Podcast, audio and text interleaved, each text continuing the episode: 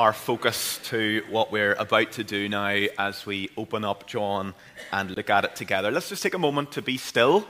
Um, let's prepare our hearts to receive uh, from God through His Spirit and His Word. Then I'll lead us in prayer and we'll open up the Word together. Let's be still.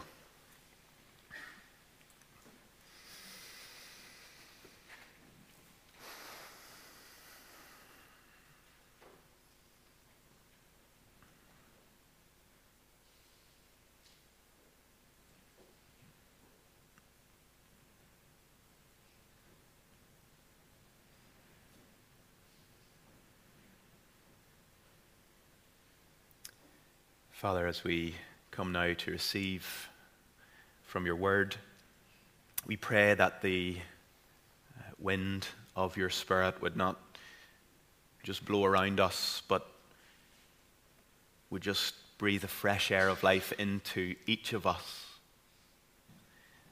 So, Father, by the power of your Spirit, show us the glory of your Son and the overflowing fullness of grace that there is for each of us in Him. Open our eyes to behold wonderful things in your word, we pray. In Jesus' name, Amen. Well, if you have your Bible, please do open with me to John chapter 1, verse 14.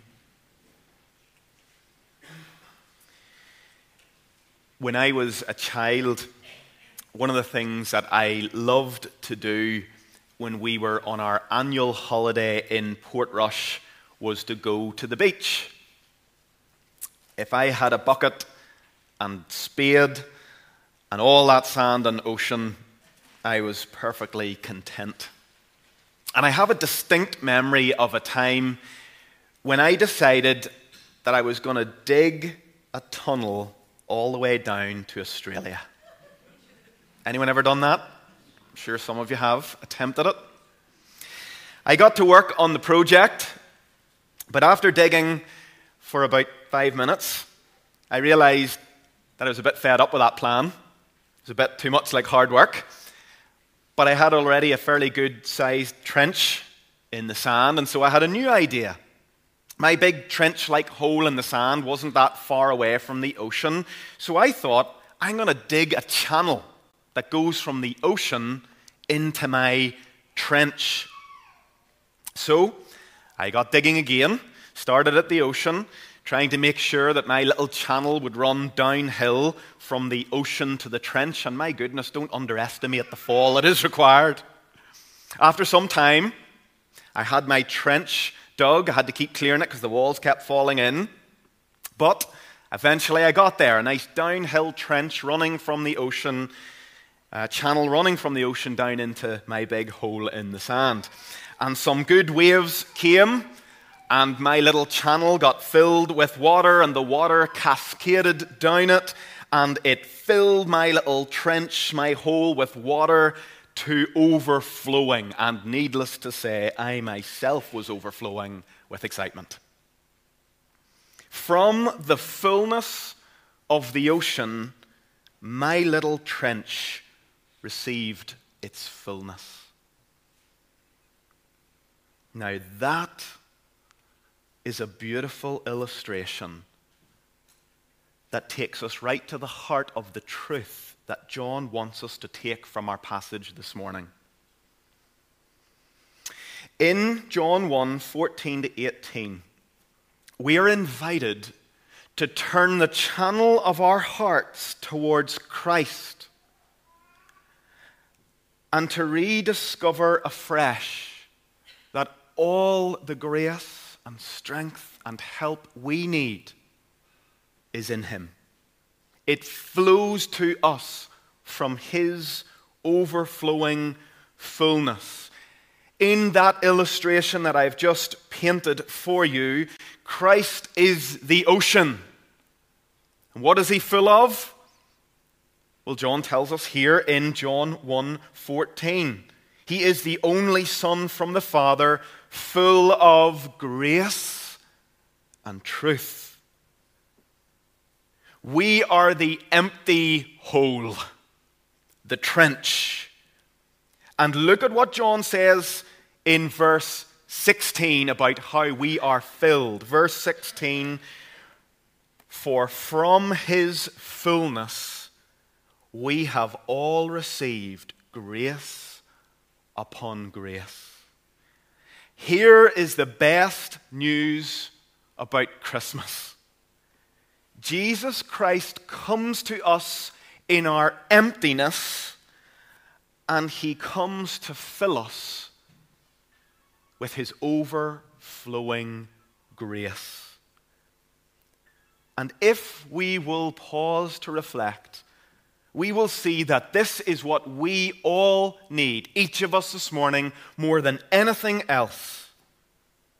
His fullness for our emptiness. Our emptiness may take different forms this morning. Maybe you've come into church this morning and you have just a build-up of low level burdens that have hollowed out your strength. Maybe you've come in carrying grief this morning and loneliness, and it's just pressing in on you, emptying you of joy. Or maybe you're just exhausted. You couldn't quite put your finger on it, but just a collection of things, an accumulation of things over the past year have just emptied you out, and you just feel like you're running on fumes. But what we all need for all of our different forms of emptiness is for His ocean of grace to flow in afresh, filling us with grace and love and joy and peace we need to hear again this morning, Christmas Eve morning, the reassuring voice of the Lord saying, My grace is sufficient for you, even in this thing that is making you feel so empty. My grace is sufficient for you. I am here, and my posture towards you is one of overflowing grace, kindness help. So, what we're going to do this morning is simply look at the source of our grace and the substance of our grace. We're going to look at the ocean, Jesus, as presented to us in verse 14. That's going to be the lion's share of this morning, just one verse, verse 14. And then we'll look at the substance of this grace and how this mighty ocean fills our lives, what this looks like in real life. So, the source of grace and the substance of grace. The source of grace. Verse 14. So far, in the first 13 verses of John 1, John has spoken of the eternal Son of God, calling him the Word in verse 1. In the beginning was the Word, and the Word was with God and the Word was God. John has also called the eternal Word the light of the world. In verse 9, he has spoken of the light coming to shine into the darkness of this world to make a way for lost sinners in darkness to become children of God. But what John hasn't told us yet is how the Son of God, the Word, would enter the world. And that is what he now tells us in verse 14. And we're going to look at this verse, slowing right down and considering it clause by clause. He first says, And the Word became flesh. Now, this is John's way of announcing the divine conception and virgin birth of Jesus, what we call the incarnation. John is telling us here that the divine Word, the Son of God, the author of life, moved from his place of glory with the Father and the Spirit to become an embryo in Mary's womb. The fullness of God dwelling within an egg cell in Mary's womb. Think of how the angel said this would happen when Mary couldn't wrap her head around it in Luke's gospel, Luke 134. When this divine conception and birth was announced to Mary, she was like, How can this be, since I'm a virgin? And the angel answered her, saying, The Holy Spirit will come upon you, and the power of the Most High will overshadow you. And therefore, the child to be born will be called Holy, the Son of God. The Word entered human history via a womb. Jesus, the embryo, grew and developed as any human does in the womb. The heart started beating. Imagine if you had the ultrasound to track it. The organs developed, the limbs grew, the eyes opened, the labor pains came, the baby was born. Emmanuel!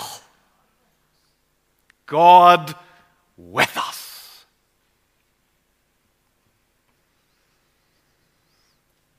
The Word became flesh. This is a profound mystery. The Son of God in the incarnation fully took on our nature without losing any of his divine nature. Jesus Christ has two natures one fully divine and one fully human. They unite together in one glorious, unique person. The two natures of Christ aren't blended together like a mix of blue and yellow to make green. He's not a third thing. Jesus Christ is one person with a fully human nature, a fully human mind, heart, and will, and a fully divine nature. The divine nature remains unchanged, undiminished. This is the fullness of God taking on the fullness of flesh, like us in all respects, apart from our sin. Now, there's much we could say about this profound mystery. But first, we must recognize that this is a profound mystery flesh interfacing with divinity. But here's an implication of the incarnation just to help us practically right now today. God taking on our nature means that our God understands us in our humanity. He is, as Psalm 139 says, intimately acquainted with all of our ways. Calvin has put it like this Christ has put on our feelings along with our flesh. You know, sometimes in troubles, all you want, instead of someone fixing the problem, all you want is someone to come alongside and understand you. Someone who says, I understand, I hear you, I'm hearing you, I understand. Well, in Hebrews 4:15 we read, "We do not have a high priest who is unable to sympathize with our weaknesses."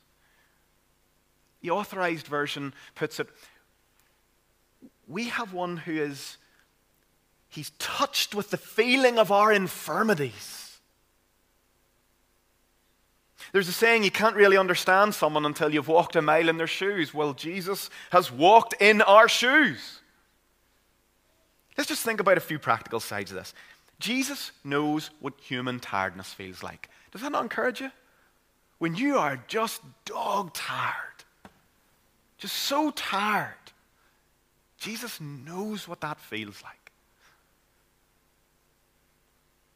When you're stressed, you have a Savior who knows the burden of stress biting down at you. He's familiar with grief, He's acquainted with suffering, He knows what it feels like to stand at a grave and weep. He knows what loneliness feels like. He knows ongoing singleness. He knows what rejection feels like. He knows what it looks like to face your own death. He understands your peculiar little ways. David Mathis has helpfully said, an author, I quote, an unincarnate deity doesn't connect with us in the same way as the God who became human. The conception of a God who never became man, like Allah in Islam, will not satisfy the human soul like the God who did. The Word became flesh. The next clause, then. John says, The Word became flesh and dwelt among us. Now, what makes this clause so striking is that the Greek word for dwelt here means literally to set up a tent. Now, this is all about God coming near to us. Not going to a palatial palace with walls around it so that no one can get in. We go camping as a family most summers, literally in a tent. And the one thing you are in a tent is close to each other. We all sleep in the same space for two weeks, 14 nights last summer. We eat in the one space, we get smelly in the one place, we share beautiful moments together in the one space. And because you are camping in such close proximity to other people who are also camping with only a little canvas or vinyl wall, whatever it is these days, between you, you get to know the other people camping around you very well. You hear them snore through the night, for example. You hear them arguing as a family.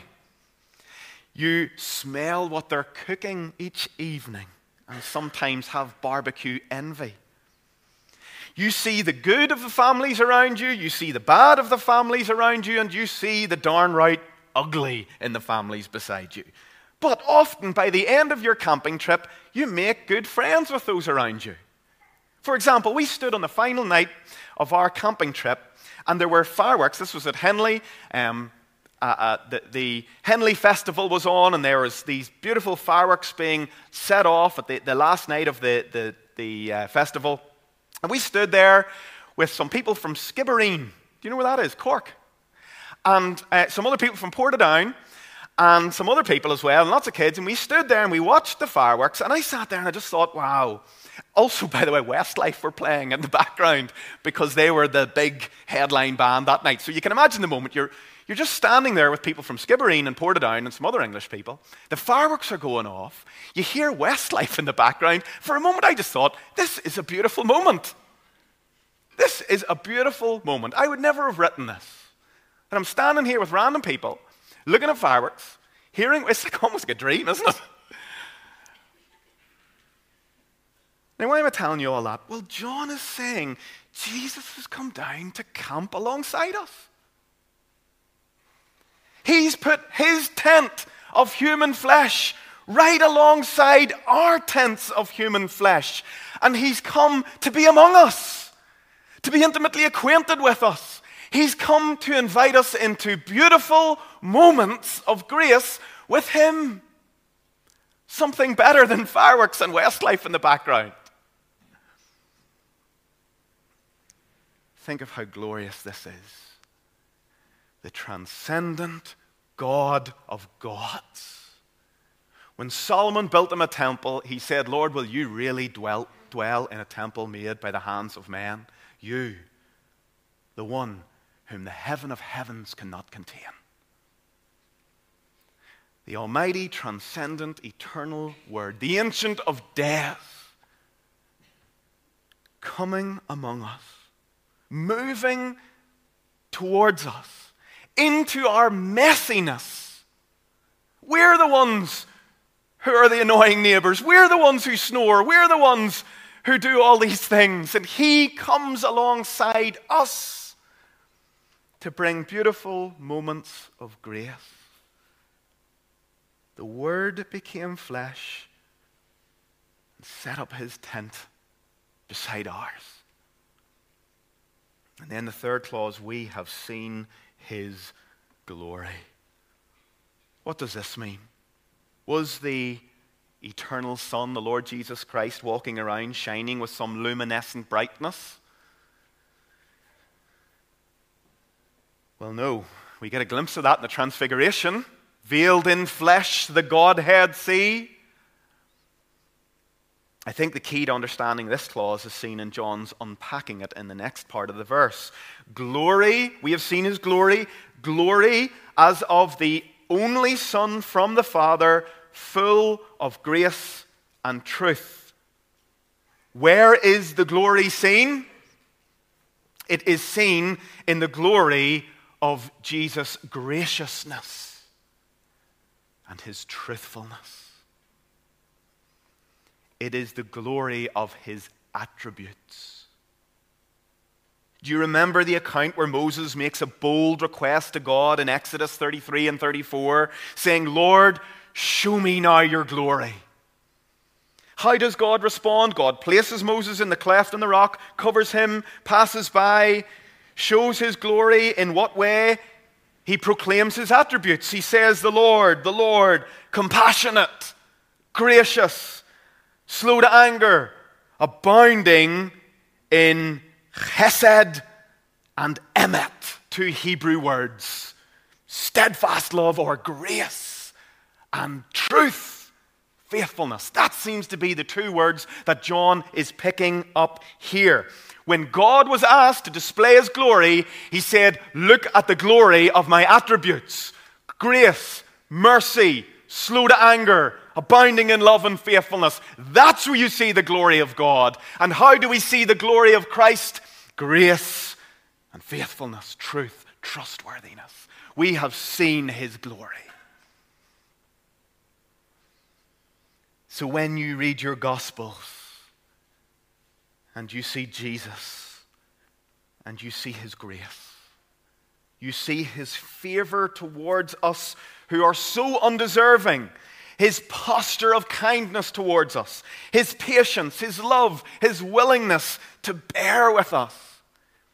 We see in his truthfulness, his trustworthiness, his faithfulness, his rock solid commitment to do what he has said. The incarnation of the Word was the ultimate display of the glory of the grace and faithfulness of God. And throughout the life of Christ, as I've said in the Gospels, we see the beauty of that grace and truth on display. Grace for the broken, grace for the marginalized, grace for the guilty, grace for the tax collectors and the sinners, grace for the refugee, grace for the rich, grace for the poor, but not just a mushy grace that was not guided by truth beautiful example will be demonstrated by John in the account of the woman at the well in John 4. Jesus comes to her full of grace, but also full of truth. He exposes her sin and her need of living water. And he says, I can give you water that will quench your thirst, and you'll never be thirsty on that deep level again. And isn't it wonderful for us that He is both full of grace and truth? Just truth would be hard. We would be beaten down by the reality of our sin and lostness. But just grace would be inappropriate because then our sins might be belittled as we would hear God say, Oh, don't worry about it. He comes full of truth, announcing the sickness of our sin and lostness and condemnation. And then he comes with grace and says, I'm the answer to it all. And here's just another little point of application. Let's make sure that we are people who reflect his balance of grace and truth. We've all met the people who are all about truth. It's almost like they're angry. We're the only ones that have the truth. And everyone else, through my anger, needs to know about it. It's hard edge with truth and little grace. But then today in our society, it seems to be, it should be all grace. Don't call out the truth. Don't mention sin. Don't mention the problem of, of sin and the need to change. Don't mention the offenses against God. No, no, no, there should be grace. But that doesn't mean you ignore truth. So we proclaim the truth, but we're full of grace with our proclamation of truth. Our truth is tempered by grace, and our grace is governed by truth. Not all just truth, but not all just mushy grace. Grace and truth. That's our goal. So, here's a source of our grace the ocean. The Word became flesh. Christ the one who came to be with us, full of grace and truth, kindness towards us, patience, grace. He moves towards us to help us. Let me ask have you seen glory here? Are you thinking about him rightly? Are you appreciating the lengths he has gone to to pour grace into your life? There was no other way apart from incarnation. He took on flesh for you. That's the source of our grace. Now, let's just start to really press this home to ourselves as we turn to think of the substance of grace. We've spent a good chunk of our time here pondering verse 14, just the glory of the incarnation. But now we have to ask what is the connection between all the glory and truth in that verse and me as I sit here this morning? You see, God does not want us just to rightly understand the grace and glory of the incarnation. He wants us to experience the glory and grace of the incarnation.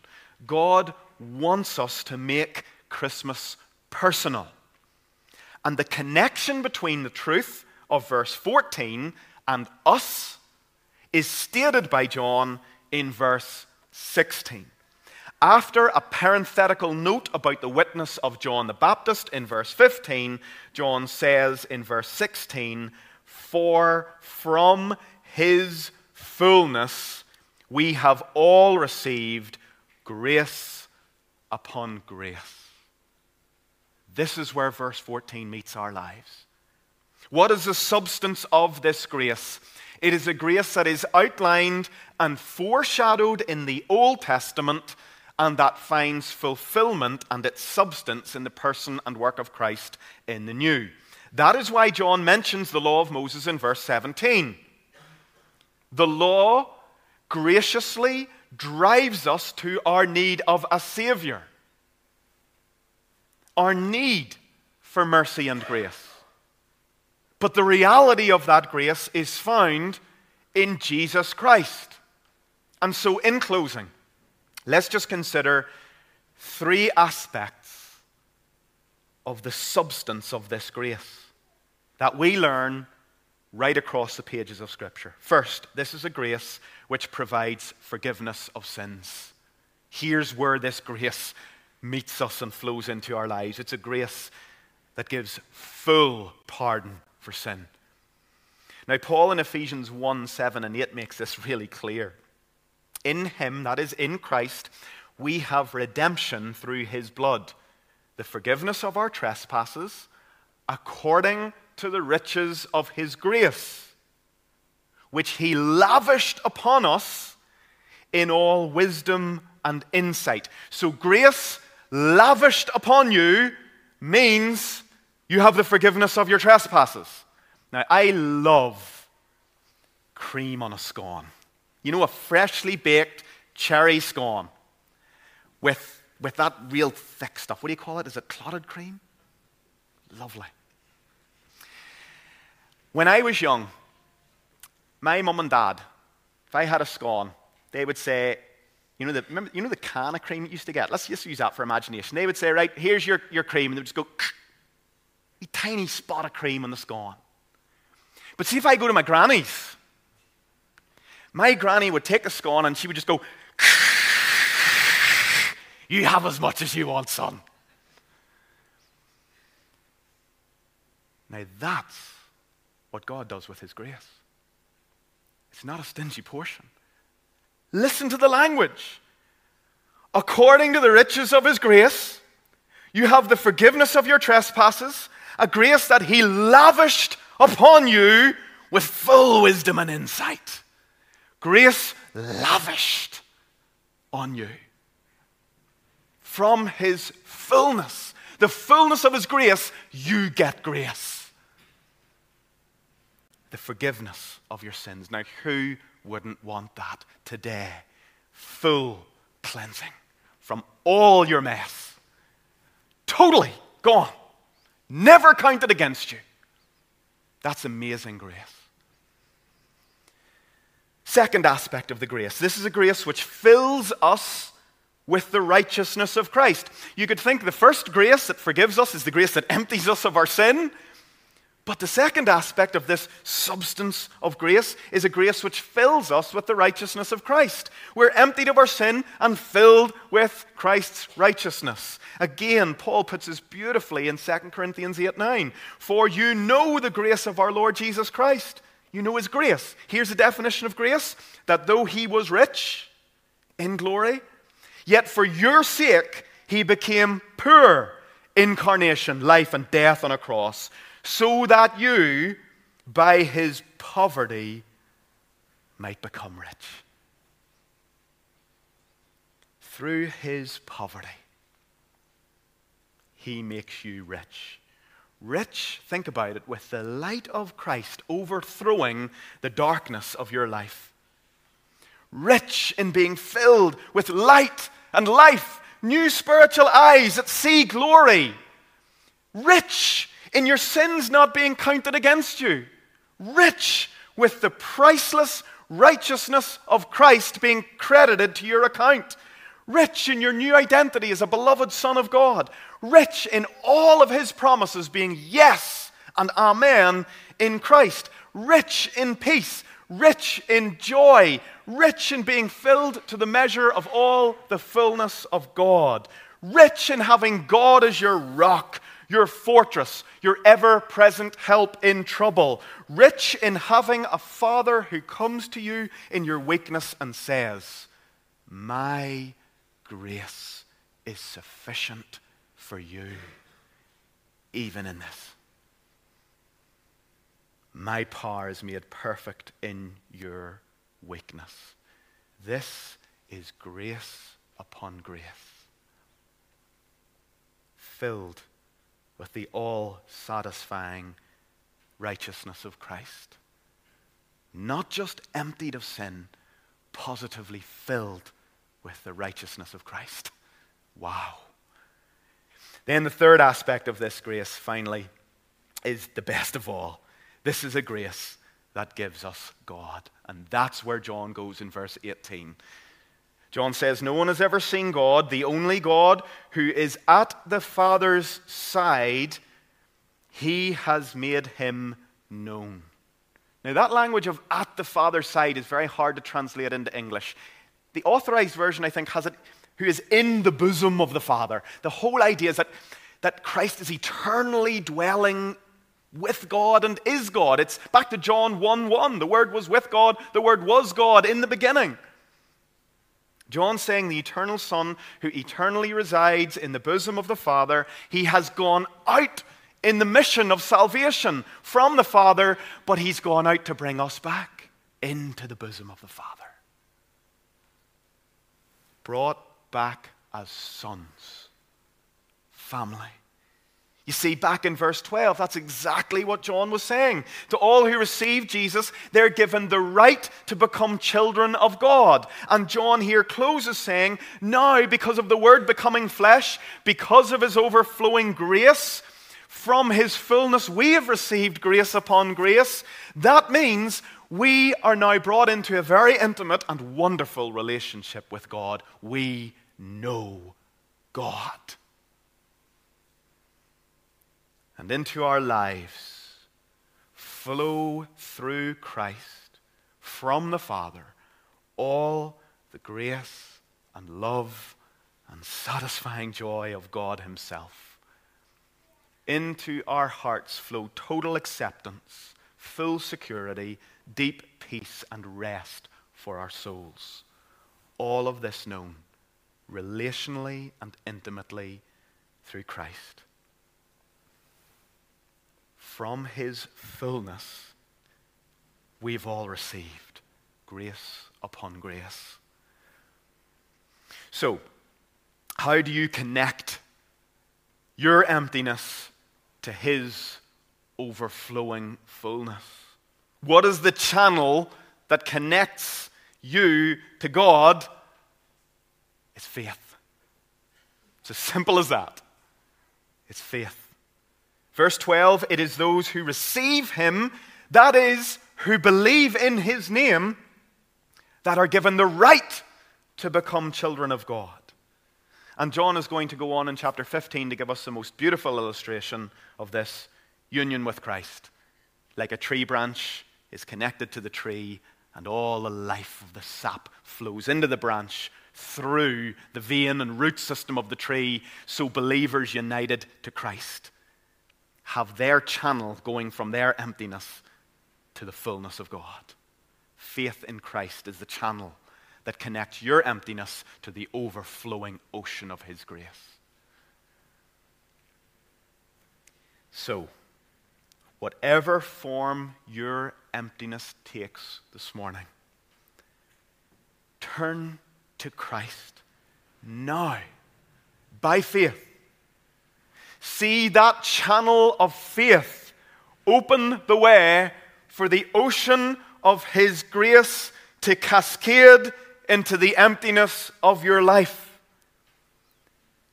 emptying you of sin and brokenness, filling you with His righteousness, filling you so that you're like me as a boy on that ocean, brimming over with delight seeing the ocean and its fullness filling my little empty void. This is why Christmas is good news. The Word became flesh, pitched his tent among us to pour his overflowing grace into our lives. Over the next week or so, we're probably going to spend some time reflecting on a year gone past as we look out into a year going forward. And I want to close by giving you the words of Psalm 84 5 and asking you to fix this picture in your heart and make it a prayer as you go forward into 2024. In Psalm 84, verse 5, we read, Blessed are those whose strength is in you, Lord, in whose heart are the highways to Zion. Now, what that means, Zion means the place where God is. So the psalmist is saying, Blessed are those whose heart, it's like a channel, a road, a motorway that goes straight to God as their source of strength and their source of grace. Here's what I want in 2024 I want the channel of my heart, or, or the, the, the, the space of my heart, I want there to be a, a highway to that ocean of grace and fullness that there is for me in God. I don't want to waste time anymore running around like a headless chicken, stressed out. and trying to figure out how I can fix the problems in my life by myself. I just want there to be this highway straight to the place of strength and see the overflowing grace cascading down that channel, just filling my empty heart daily. Pray for 2024 that a a beautiful highway without any blocks, any roadworks, no 30 mile, there's no speed limit on this, this highway, just a straight space. Pray that a highway would be built more firmly in the year ahead from the ocean of God's grace to the void of your heart. Because that, that experience of His grace filling our emptiness, it's what every one of us needs more than anything else. Let's pray.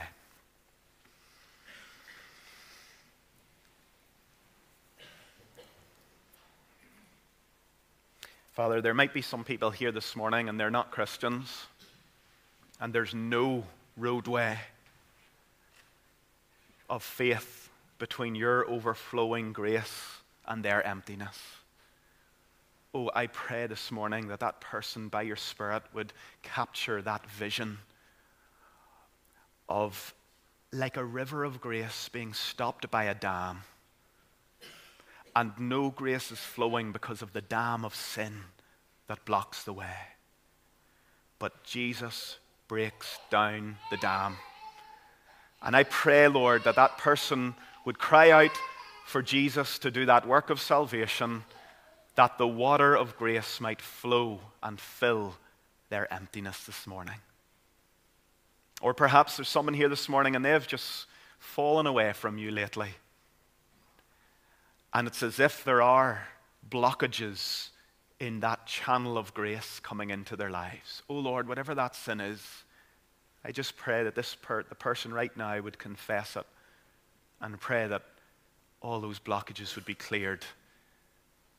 That the pipe cleaner of the grace of God would just be shot through the channel and that grace would flow afresh.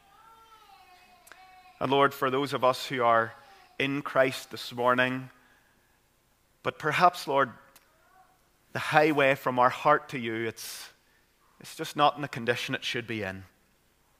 Oh Lord, in the year ahead, may there be a clearer connection from our empty hearts to your overflowing ocean for it is from your fullness that we are filled.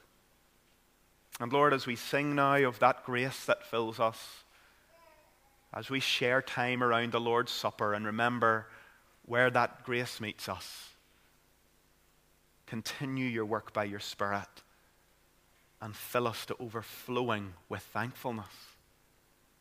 For we ask it in Jesus' name. Amen. Well, we are going to uh, gather around the Lord's table just now to remember Christ, his death and resurrection, by sharing the bread and cup together.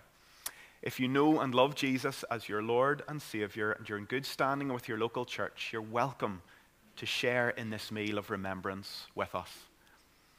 If you didn't realize we were having communion this morning and you walked past the table where the bread and wine are at the back, and you forgot to pick it up during our next first part of the song, just nip back, grab the bread and the wine, bring it back to your seat so that you're ready to share in communion with us.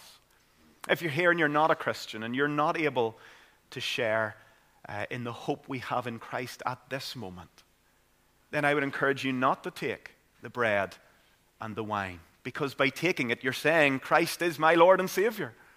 It wouldn't make sense to take it. Instead, I'd encourage you just to reflect and wonder, think about what's holding you back from the Lord and his overflowing grace. Let's sing together of that grace as we sing. We'll stand together, and then after, please do just sit down and then let's just settle our hearts.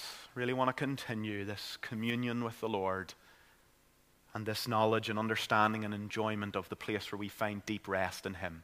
Let's stand and sing together of His grace.